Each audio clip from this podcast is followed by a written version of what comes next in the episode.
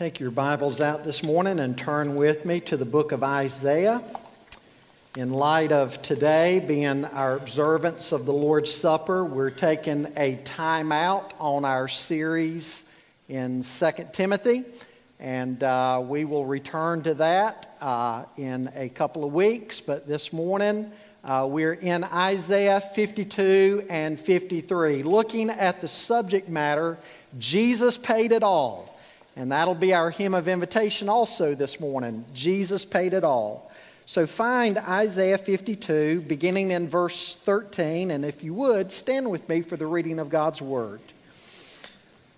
Isaiah 52, verse 13 and following, and then we'll read all of chapter 53.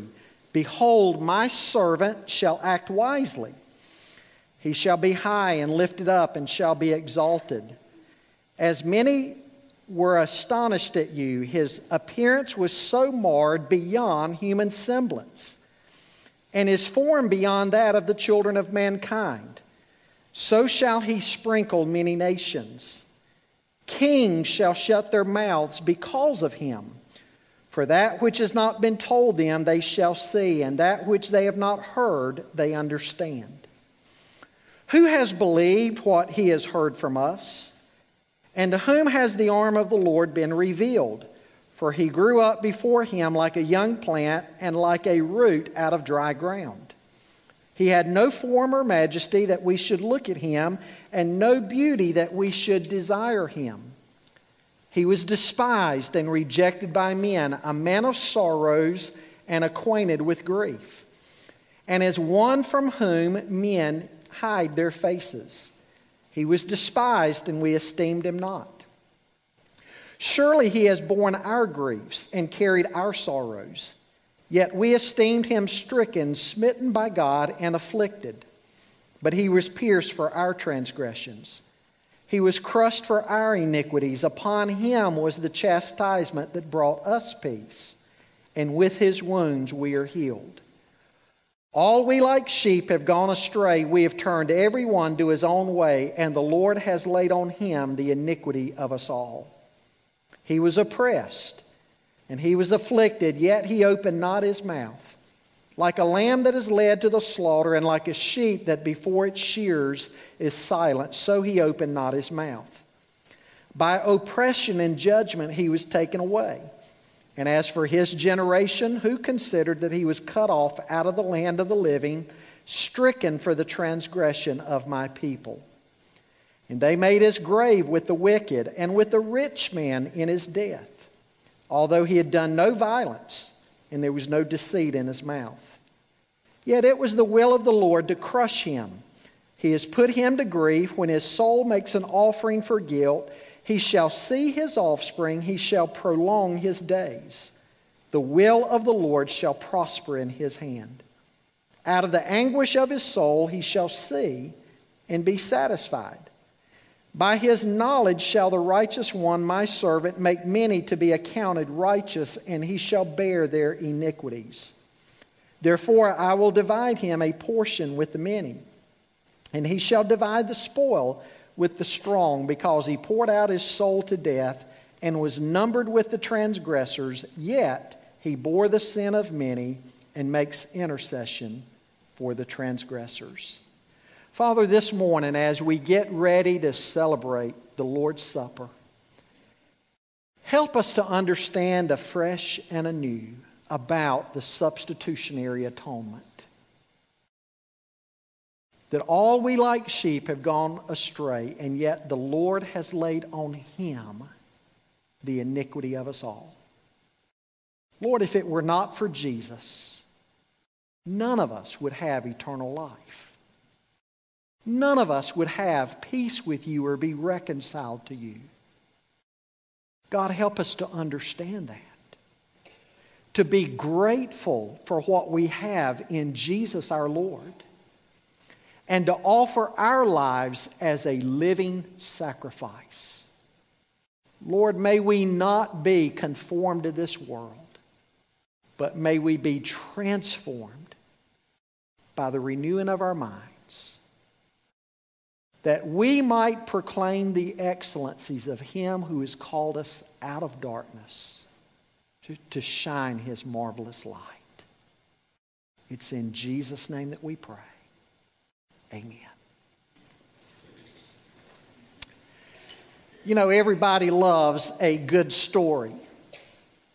Men love a good story when it comes to going to the movies. Guys, what kind of story do we like? An action movie. Somebody said in the early service, a movie that has a lot of bang bang, shoot 'em up. We like those action movies. What are the ladies like? The love stories, the romance, right? Connie said this past Monday night, the women in the book club who went to see the movie based on a book that they'd read, all the ladies decided that it was indeed a chick flick and that had any of their husbands gone with them by the end of the movie, they would have been absolutely bored to tears. Everybody loves a good story. Folks, you don't get any better than that found, though, here in Isaiah chapter 53.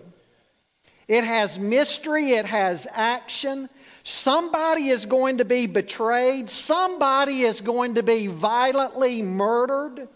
But behind it all is love. In fact, the greatest love of all, God's love. And so there is action, there's mystery, and there's love all rolled into one. Now, Isaiah 53 is the record of Jesus suffering for our sin and paying the penalty for our sin 750 years before the event even happened. And that makes this chapter a prophecy.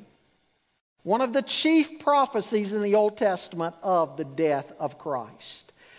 Folks, I don't know if you realize it or not, but there are more details given in Isaiah 53 and also Psalm 22. Psalm 22 and Isaiah 53, more details about what happened at the cross than what we find even in any of the four Gospels.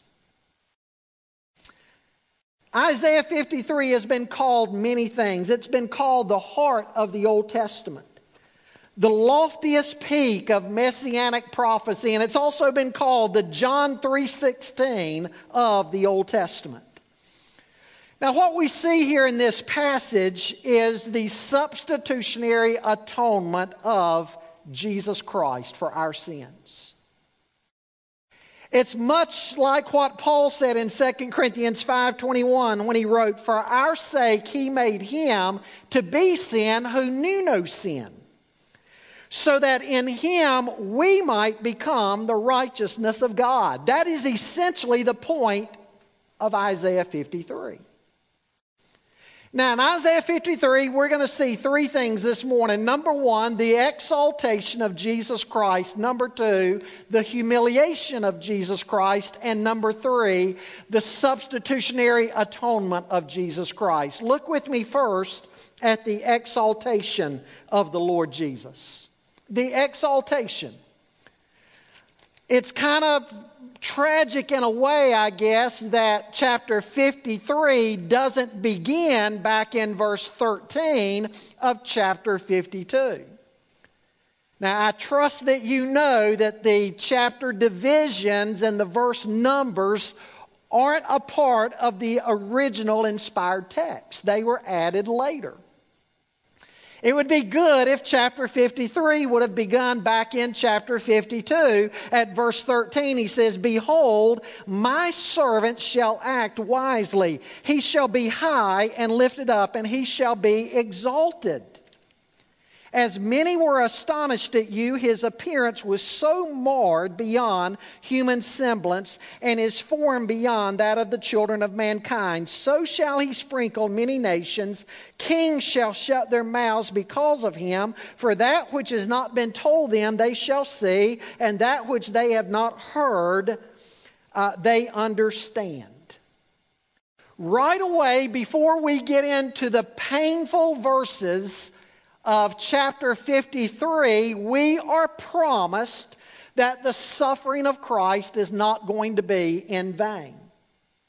In a way, the flow of thought here can be like reading a mystery novel where you're on the edge of your seat and you turn to the last chapter to see how, how, it's all going to end. Have you ever done that before reading a book? Sure, you have. And then after you discover the ending, you turn back again to wherever you were and you pick up reading again and you're relieved that it had a happy ending. Well, that's sort of how this is. God gives us the end of the story. He takes us up to the mountaintop. He helps us to see the beautiful view from there. And then he takes us back down through the valley. And then by the end of chapter 53, we're going to be back up on the mountaintop again. In verse 13, he says, Behold, my servant shall act wisely. He shall be high and lifted up and shall be exalted. Despite all the insults they hurled at Jesus there on the cross, despite all the mockery and everything that, that they did to him, the very worst that man could have done to the Lord Jesus, despite all of that, we are assured here that his mission will not fail. It will be a success. Verse 15, he says, He'll sprinkle many nations. Now, that's Old Testament language for atonement. Remember what they would do when they would slaughter the animal and they would catch the blood? The, the high priest would dip some hyssop. The hyssop was a plant with a dense nature to it. He would dip the, the uh, hyssop in the blood and he would sprinkle the altar and sprinkle the people. And on the day of atonement, he would go into the Holy of Holies and he would even sprinkle the mercy seat with the hyssop. It's a reference to Jesus' blood being shed. The ultimate sacrifice that would put an end to all other sacrifices.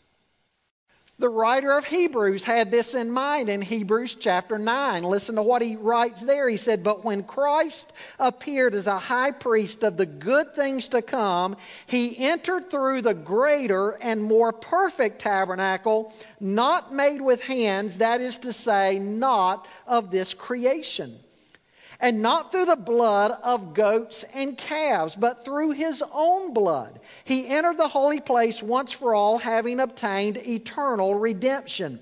For if the blood of goats and bulls and the ashes of a heifer, sprinkling those who have been defiled, sanctify for the cleansing of the flesh, how much more will the blood of Christ, who through the eternal Spirit offered himself without blemish to God, cleanse your conscience from dead works to serve the living God. And so his blood shed and sprinkled is going to be better than anything that they knew about in the old covenant. His sacrifice is going to be complete. The writer goes on to say here that kings will shut their mouths on account of him. We know today that world uh, leaders oftentimes boast. But there is a psalm that describes what is going to happen with world leaders. It's, it's the second psalm. Listen to, to this particular psalm. He says, Why are the nations in an uproar and the peoples devising a vain thing? The kings of the earth take their stand, and the rulers take counsel together against the Lord and against his anointed, saying, Let us tear their fetters apart and cast cast away their cords from us. He who sits in the heavens laughs. The Lord scoffs at them. Then he will speak to them in his anger and terrify them in his fury, saying, But as for me, I have installed my king upon Zion, my holy mountain. I will surely tell of the decree of the Lord. He said to me, You are my son. Today I have begotten you. Ask of me, and I will surely give the nations as your inheritance, and the very ends of the earth as your possession. You shall break them with a rod of iron, you shall shatter them like earthenware.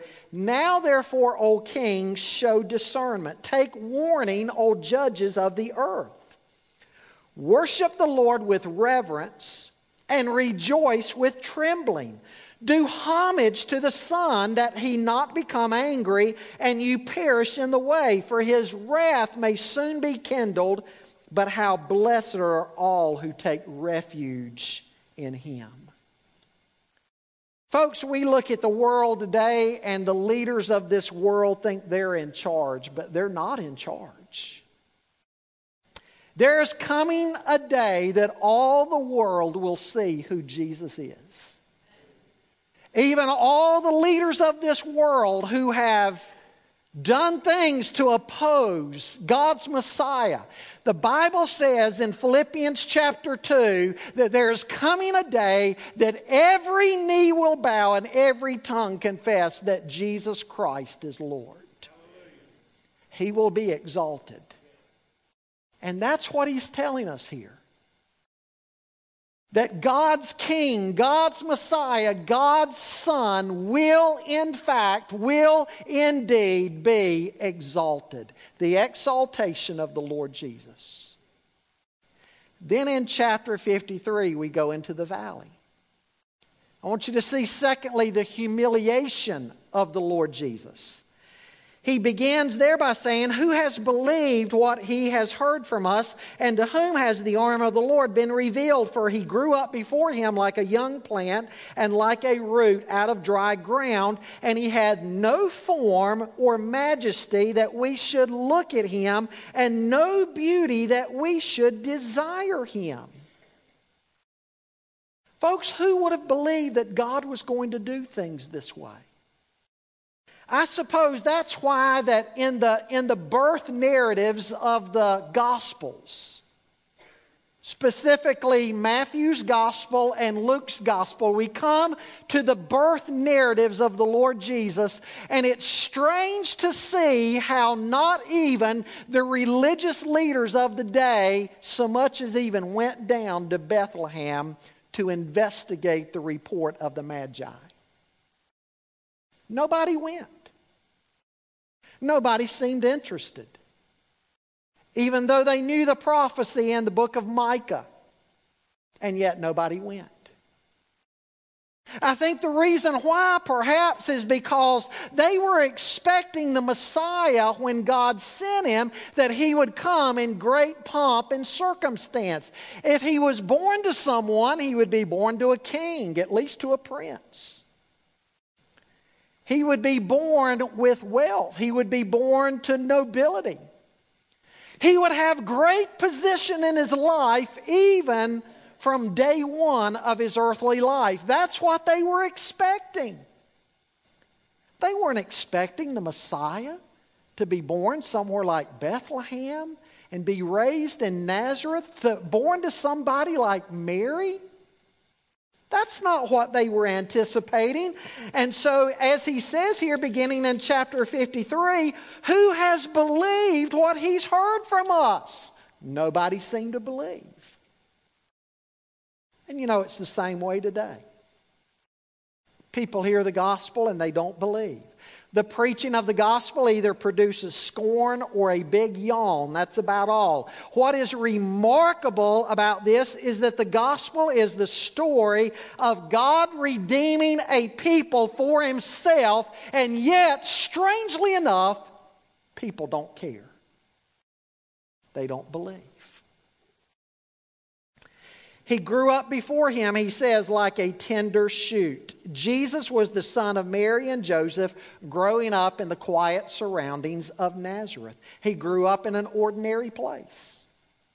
He didn't grow up in Athens, the intellectual center of that day. He didn't grow up in Rome, the most powerful city of the day. He didn't even grow up in Jerusalem. He grew up in Nazareth.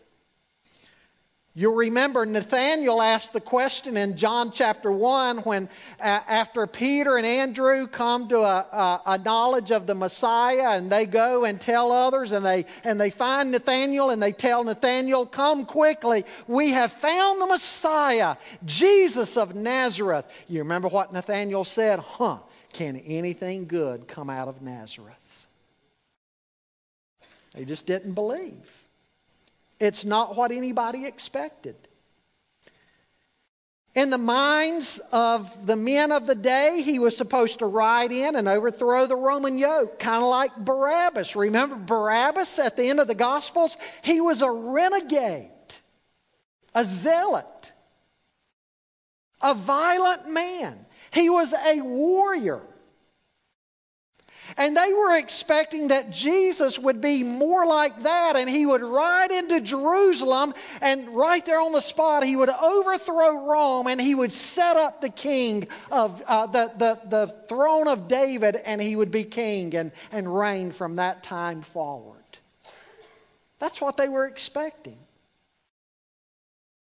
That's why they were singing what they were singing on Palm Sunday. As Jesus was riding into Jerusalem on a donkey, they were singing, Hosanna, blessed is he who comes in the name of the Lord.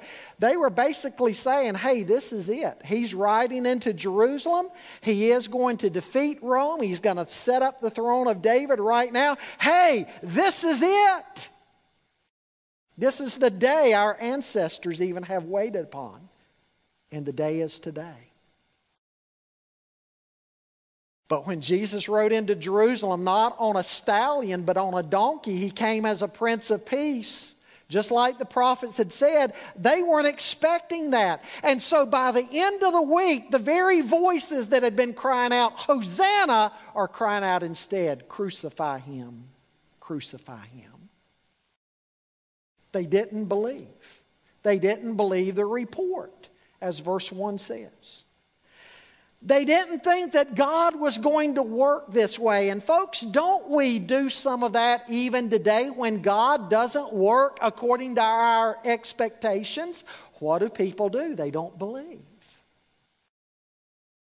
Some people don't believe because they think, how in the world could a loving and all powerful God allow evil and suffering in the world? Well, the Bible gives us the answers to that, but unbelievers ask, how could God allow something like that? And so they don't believe. They don't believe because God has not acted according to their expectations. It's the same way today as it was back then. And that's what Isaiah is talking about here. Not only was he like a tender root, but also like a root out of dry ground. The spiritual climate of the day was dry. Folks, think about it. It had been 400 years since they had last heard from a prophet. We speak of the 400 silent years between the Old Testament, the closing pages of the Old Testament, and the opening pages of the New Testament. 400 silent years. And you read some of the history about what went on during that period. In fact, that even began after they came back from exile. They came back from exile, they rebuilt the temple, and they were expecting the glory of God to move in. And, and, and it didn't happen that way. And they grew cold, they grew complacent. The spiritual climate was dry. And it continued that way for 400 years until Matthew 1 opens up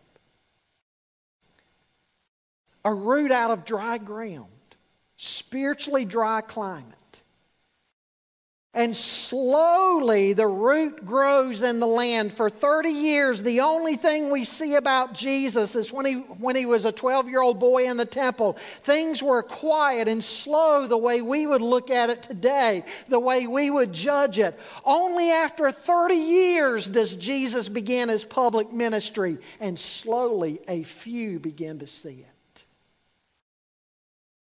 Nicodemus goes to Jesus by night and says, Teacher, we know that you have come from God. A few began to see, not many, but a few. He says here, He has no stately form or majesty that we should look upon Him, nor appearance that we should be attracted to Him. There was nothing about Jesus that would have made people just normally gravitate to Him. You remember Saul in the Old Testament when the people said to Samuel, Give us a king? And they began looking for a king, and, and Saul approached. And when the people saw Saul, he was a head taller than everybody else. He was the proverbial tall, dark, and handsome. And when everybody saw uh, Saul, Saul, they said, He's the man. He's our king. Make him our ruler. They were judging on appearance. And of course, we know what a terrible disappointment he turned out to be. And so, God, when He sent His Messiah, there was nothing about Him that would make people naturally gravitate to Him. God didn't want His Son judged by mere human appearances. One writer said the late night talk show host would never have considered booking him for an interview. Folks, already it was bad enough why some people followed Jesus. Some people saw the miracles he had, he had done. And they were chasing after him simply for the sake of miracles, simply because he fed them. And they wanted their bellies full. And so they chased after him for that reason and no more. They already followed him. Many of them already followed him for the wrong reasons. People today, again, are like that. They follow for the sensational, they're attracted to that. And God didn't want that. In his humiliation, Jesus was ordinary. I wonder what we would think of him today if Jesus walked into the building and somehow or another his, his deity was hidden from us and all we saw was his humanity. Would we even recognize him? What would we even think of him? His humiliation. But the third thing I want you to see with me this morning is the substitution of the Lord Jesus.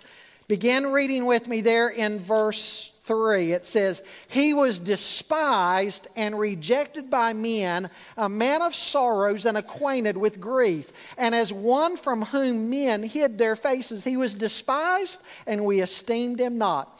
Surely he has borne our griefs and carried our sorrows, yet we esteemed him stricken, smitten by God, and afflicted. But he was pierced for our transgressions, he was crushed for our iniquities.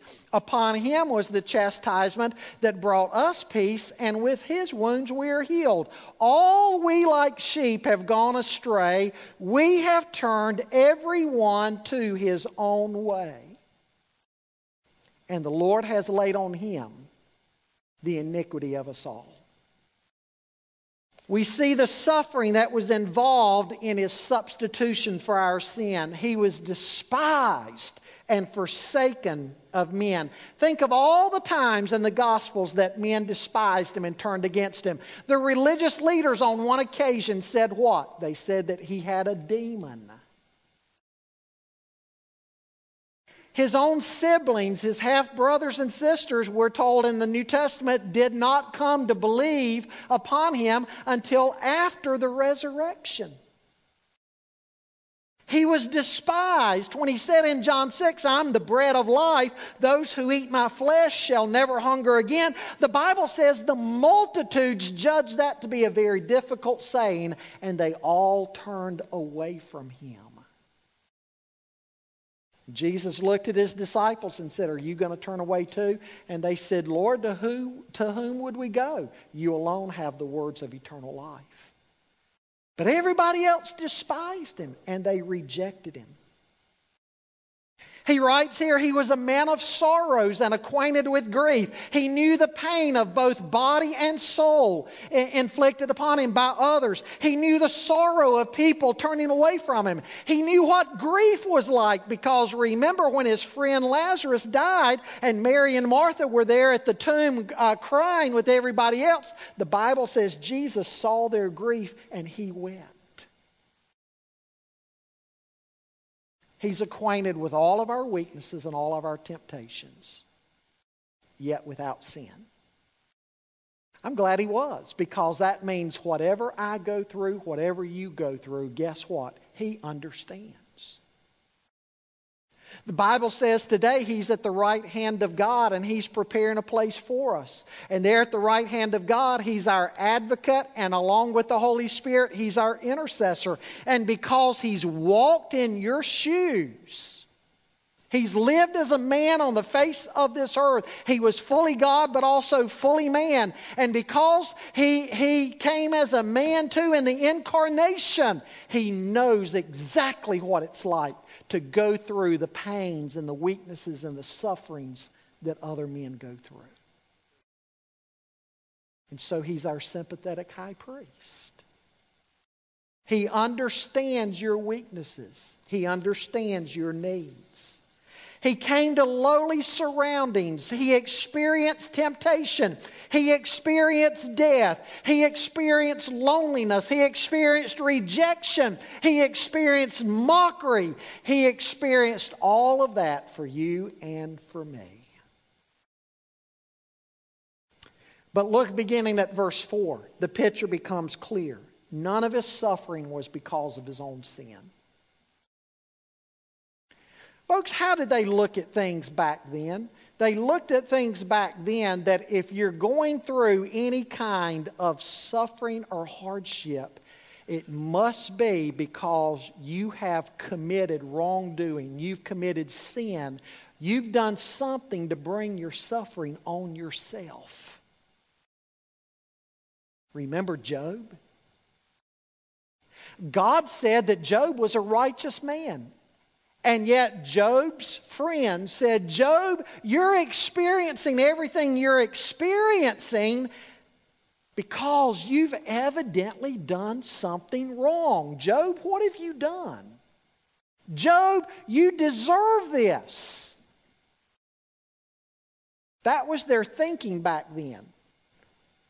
And if we're not careful, it can be our thinking today. Can it, if somebody goes through some kind of trial or tribulation, we might secretly think in the back of our minds, what have they done to bring some of this on themselves? And that's what people were thinking about Jesus. As he was there on the cross, they were mocking him and uh, hurling insults at him. And yet, as he points out here, none of his suffering was for himself, it was all because of our sin. He was doing it for us. Verse 4 says, Our griefs he himself bore, our sorrows he carried.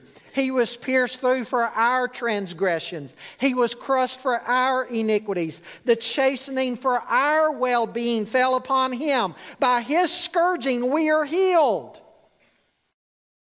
Now, where are we in this picture? Verse 6. All we like sheep have gone astray. Each one of us has turned to his own way. That's you and that's me. The Bible says there is none who seeks after God. None None. No, not one. It emphasizes that in Romans chapter 3. We have all transgressed the laws of God. We have all fallen short of the glory of God. We've all gone our own way. What's the middle letter in sin? I. I want to do things my way. Remember Frank Sinatra's song? I did it my way. Boy, there's just something people love about that. It, I did it my way. And that's our problem. Look at all that's going on in the world today, how we want to do things our way. And we end up making a mess of things. I heard an illustration about doing things our own way just this week. News coming out of Canada. News affecting medicine and those in medicine. They have opened up a conversation in Canada, and you can almost wonder is this conversation coming here eventually? They've opened up a conversation in Canada. Now, don't go out here and misquote me. I didn't say it's up for a vote yet. It's nothing like that. It's a conversation that they've started. And they're saying now in Canada that perhaps they should not allow anybody with religious values or Christian convictions to even so much as be admitted into medical schools anymore. That from the very get go, they need to screen out Christians to be doctors and nurses, screen them out because society has decided that things like euthanasia and abortion and just uh, uh, gender reassignment and all that's becoming a part of the medical environment. And so their way of thinking is if a citizen of Canada walks out of their home and walks down to the corner clinic, they ought to be able to find a medical practitioner to do whatever procedure medically society has voted on is okay. And because a Christian doctor or nurse might have convictions about that, they've said, is it time that we have a conversation about screening them out and not even allowing them in? Somebody brought up, you know what they brought up, right? Somebody brought, they said, well, what about Hitler and Nazi Germany? Because remember, he mandated the doctors had to do some awful, torturous experiments on Jews and minorities because he didn't even think Jews and minorities even reached the level, the same level of, of personhood. And, and so he allowed all these atrocious things to be done to them. Society accepted it back then, but it was wrong. Oh, but they don't want to talk about that. Oh, that, that was extreme back then. Nothing like that would ever happen again. Really? But again, I heard that story and I thought, is that not an example right there of what he's talking about here? All of us, like sheep, have gone astray. Each of us has turned to his own way. Proverbs says, There's a way that seemeth right unto a man, but the end thereof are the ways of death. He says here, The Lord has caused the iniquity of us all to fall on him. Jesus died for you and for me. He bore my sin and your sin. Romans 3:23, that's what it means when it says Jesus is the propitiation for our sins. Jesus took our hell that we might partake of his heaven. Listen to what Dr. Wayne Grudem says about the atonement. We may define atonement as follows The atonement is the work Christ did in his life and death to accomplish our salvation. What was the ultimate cause that led Christ, that led to Christ coming to earth and dying for our sins? Scripture points to two things the love of God and the justice of God. The love of God as a cause of the atonement is seen in the most familiar passage in the Bible. For God so loved the world that he gave his only begotten Son. But the justice of God also required that God find a way that the penalty due to us for our sins would be paid. Paul explains that this was why God sent Christ to be a propitiation. That is, a sacrifice that bears God's wrath, so that God becomes propitious or favorably disposed towards us. It was to show God's righteousness because according to Romans 3:23 in his divine forbearance he had passed over former sins. Here, Paul says that God had been forgiven sins in the Old Testament, but no penalty had been paid. A fact that would make people wonder whether God was indeed just and how he could forgive sins without a penalty. No God who is truly just could do that, could he? Yet, when God sent Christ to die and pay the penalty for our sins, It was to prove at the present time that he himself is righteous and that he justifies him who has faith in Jesus. Romans 3 26. Therefore, both the love and the justice of God were the ultimate cause for the atonement. It's not helpful for us to ask, Grudem says, which is more important However, because without the love of God, he would have never taken any steps to redeem us. Yet, without the justice of God, the specific requirement that Christ should earn our salvation by dying for our sins would not have been met. Both the love and the justice of God are equally important.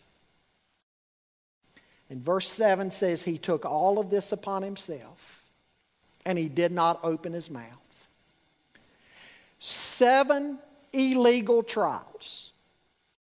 Seven illegal and unjust trials. Even by their own standards of that day, they put Jesus through seven illegal, unjust trials on the night that he was arrested. And finally, when they could find no base, Pilate said, What? I can find no basis for a charge against this man. No basis. He was innocent, and the authorities knew it. And yet he never tried to defend himself. Oh, he could have. Remember when he was arrested and Peter drew his sword and cut off the ear of that guard? And, and Jesus said to Peter, Peter, put up your sword. Do you not realize that I could have called 12 legions of angels to come and rescue me? But he didn't because he knew that what he was about to do on the cross was the substitutionary atonement that was necessary for your justification and for my justification. You know, I mentioned to you last week, every one of us are either in Adam or in Christ. Romans 5.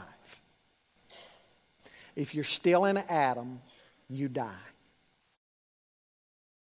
But if you're in Christ, you live because your sin has been imputed to Christ and his righteousness has been imputed to you. Double imputation. This morning, are you in Adam or are you in Christ?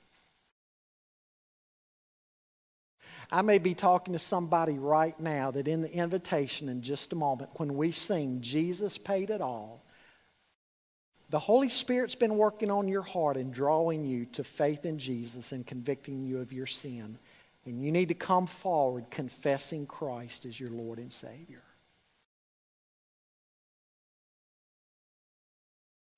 You see, that's the good news of the gospel. The good news of the gospel is that through Jesus Christ, your status before God changes. It changes. And you're reconciled to God and you're at peace with God. I would assume I'm talking to most people here this morning who at some point in the past would give testimony to having been born again. So, what about us? Paul says your life is to be a living sacrifice. In light of the mercies of God, your life is to be a living sacrifice. You are to live a changed life, a redeemed life. You're a new creation in Christ where the old is gone and behold, the new has come. Church, is that the way you're living your life? If not, then you got sin to confess. And you need to get right with God. Even though, in the ultimate sense, you're right with God, yet, if you're not living your life as a living sacrifice, you've got some business to do with God before you come to this table. Let's pray together.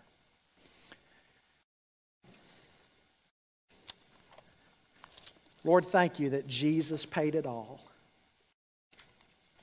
And even the Old Testament, hundreds of years before the event, testified of that. such specificity in the prophecy, such detail. And Lord, this should not surprise us because you're the God of history. You're the God who writes history. Lord, thank you for meeting our need. Thank you that you so loved the world that you gave your only begotten Son. Lord, I pray for that one right now who needs to confess Christ. Give them courage to make it public. Change their lives. Help them to be that new creation in Christ. And Lord, those who give testimony that that has happened at some point in the past, remind us as we come to the Lord's table that each and every day our lives are to reflect the redemption that we have in Jesus Christ our Lord. It's in His name that we pray.